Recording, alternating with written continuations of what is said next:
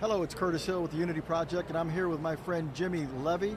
And uh, Jimmy, uh, you're a musician, I understand, Yes, sir. and you're here at the AmeriFest. What brings you here today?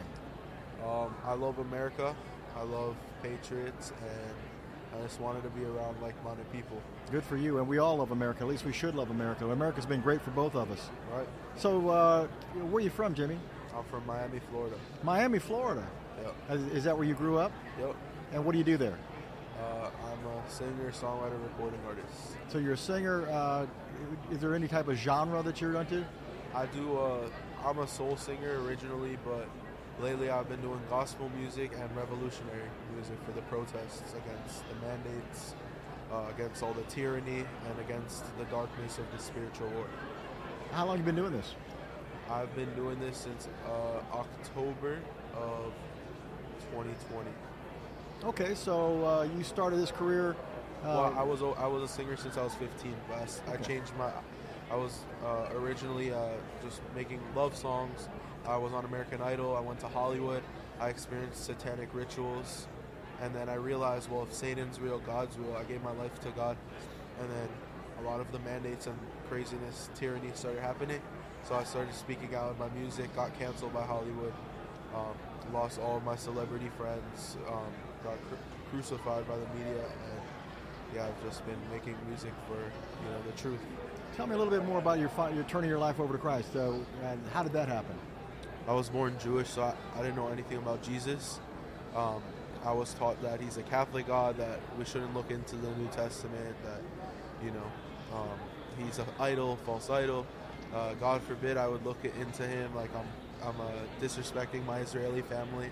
So um, after being around a lot of people that worship the devil and witnessing the success that they got from worshiping Satan, I realized Satan was real. But I also knew that in my Judaism, there is no Satan. There's Hasatan and there's the Lashon Hara, evil spirit. But it's a more of someone that works for God as a test of faith. Uh, but the Christians had the direct figure up against God, and I said, well, if Satan's real, then Yeshua has to be real. So I, because I felt like there were a lot of witches that were after me because I was around a lot of them, um, I gave my life to Christ. Super, good for you, Jimmy. Yeah. Now, Jimmy, I want to talk to you a little bit about family. Uh, one of the things that uh, that we focus on here is the strength of the family, and we've seen uh, mothers attacked, fathers attacked, fatherhood uh, attacked, and I find it to be so critical to the development of youngsters to have a mom and a dad at home. Uh, what are your thoughts on on the state of marriage and family today, and what you see happening culturally uh, in the union of man and woman? Um, well, from my side of things, I see in, in music, uh, a lot of my friends that are female artists are teaching young girls to um, show off their bodies and do drugs and you know sleep around and be a single, you know, independent woman that doesn't need a man and that should you know leave their family and not be the mother that's nurturing and, and caring for their child and um, you know and um, then they teach the man to be weak. That you know, for you have the rappers. Some of my friends that are rappers, they teach the men to shoot and kill each other.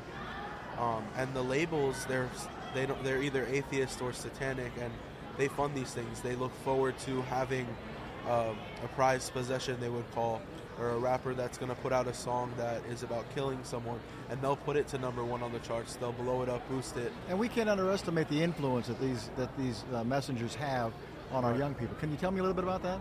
Yeah, I mean, you can see an example as little as leaving a theater with your son or daughter of a, Su- a Superman or Spider-Man movie, and they start pointing their fingers like guns. It's like we're like, oh, that's cute, but at the end of the day, that little thing is a little program in their head. So imagine listening to songs from your favorite artist. The top charts are now talking about sex, drugs, violence, and alcohol.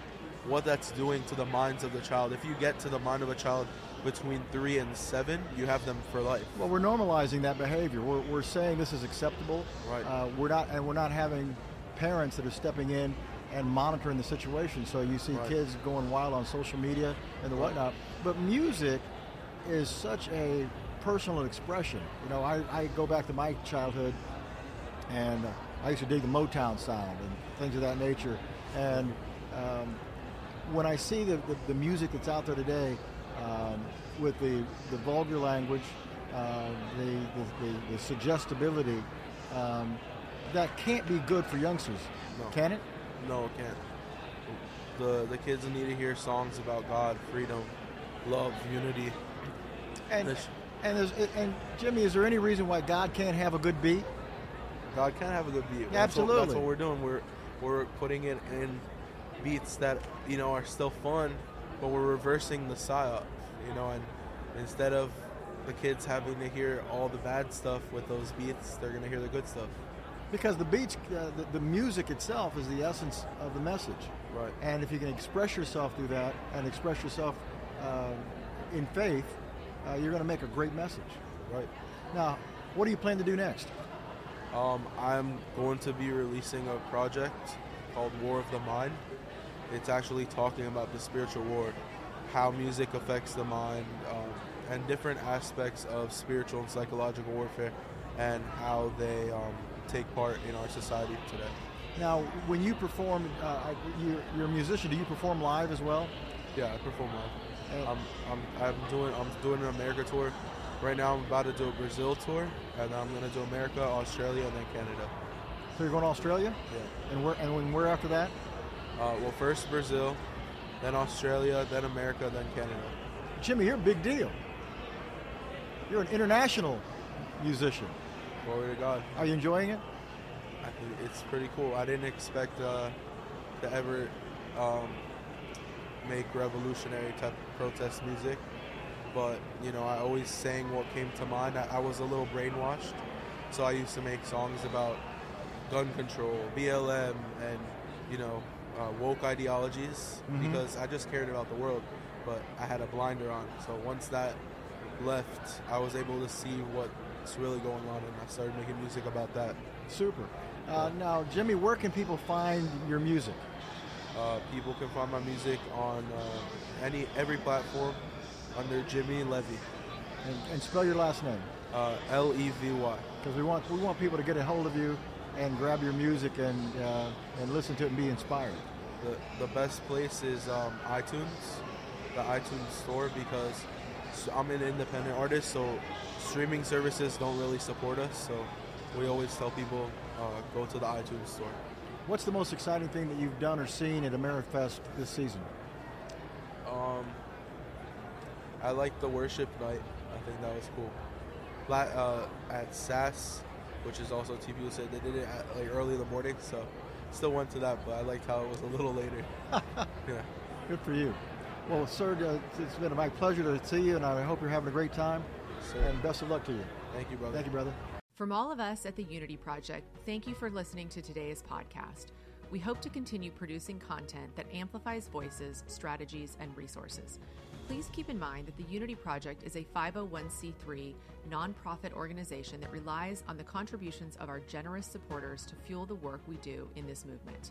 If you value our efforts, please consider making a tax deductible contribution today by visiting our website at www.unityproject.com and clicking the donate button.